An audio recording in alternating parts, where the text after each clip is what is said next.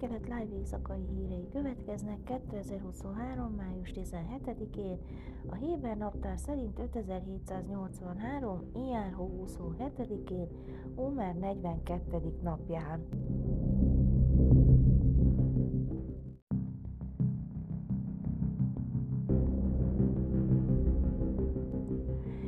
Néhány nappal azután, hogy a kormány jóvá hagyott egy 13,7 milliárd sékel értékű diszkrecionális forrást az ultraortodox intézmények és programok támogatására vonatkozó koalíciós kötelezettségvállalásuk teljesítése érdekében, a haredi politikusok állítólag több pénzt követelnek az állami költségvetés melletti szavazatukért. Benjamin Netanyahu miniszterelnök kormányának kevesebb, mint két hete van arra, hogy elfogadja a javasolt két éves 2023-24-es költségvetést a május 29-i határidő előtt. Különben a parlament automatikus feloszlatását és előrehozott választásokat kockáztat. Kán közszolgálati műsorszolgáltató keddi jelentése szerint az Agudat Izrael, a Yehadut HaTorah párton belüli Haszid frakció képviselői további pénzt követelnek az ultraortodox oktatásra, és azzal fenyegetőztek, hogy nem szavaznak a költségvetés mellett. Állítólag azt is kilátásba helyezték, hogy ismét előállnak a Háredi közösség tagjait kötelező katonai szolgálat alól mentesítő vitatott törvény iránti követeléssel, amelyet ideiglenesen ejtettek a költségvetés megszavazása érdekében.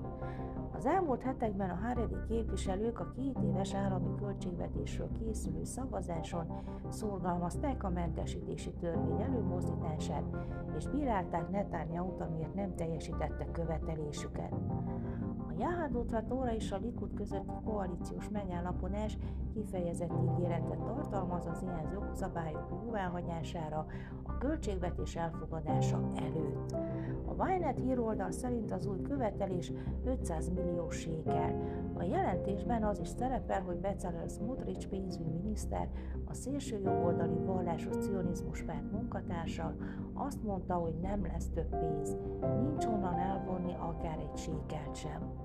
A 13,7 milliárd sékeles alap vasárnapi jóváhagyása előtt a pénzügyminisztérium figyelmeztetett, hogy a beígért pénz több milliárd sékel bruttó hazai termék kieséséhez vezetett a következő években.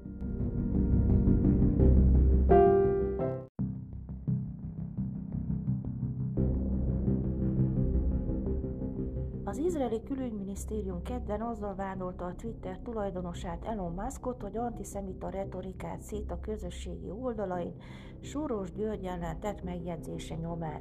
Musk egy nappal korábban azt írt a Twitteren, ha Soros gyűlöli az emberiséget, és hogy a milliárdos és progresszív megadonor Magnetora egy holokauszt túlérő képregény gonoszra emlékeztet, aki a Marvel X-Men sorozatában szerepel.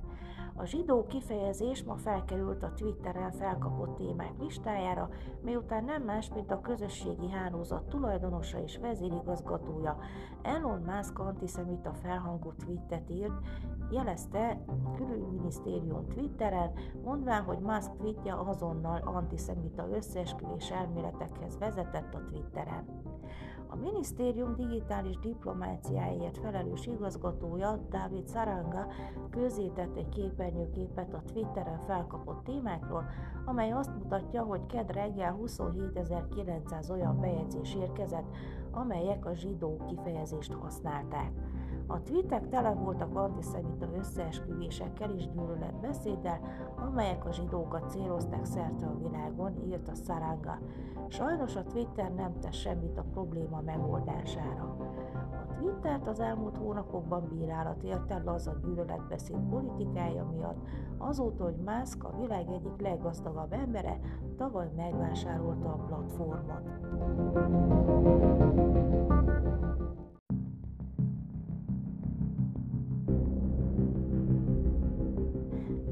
A Tel Avivi tengerpartra napozni visszajáró mediterrán barátfóka először múlt pénteken tűnt fel, megörvendeztetve a kíváncsi bámészkodókat.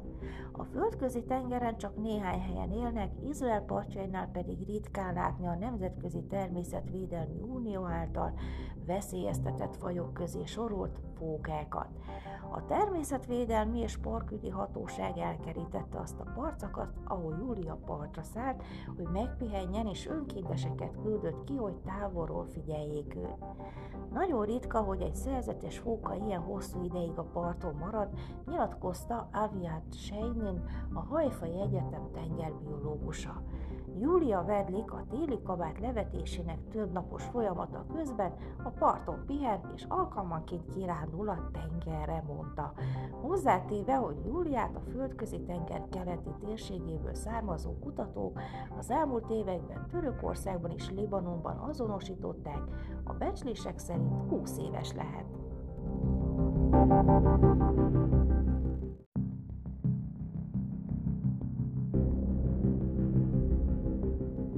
Időjárás. Csütörtökön felhős idő várható, Jeruzsálemben és Hajfá 22, helylátó 35, míg Ásdodban 23 és Tel Avivban 24 fokra lehet számítani. Ezek voltak az új kelet live hírei szerdán.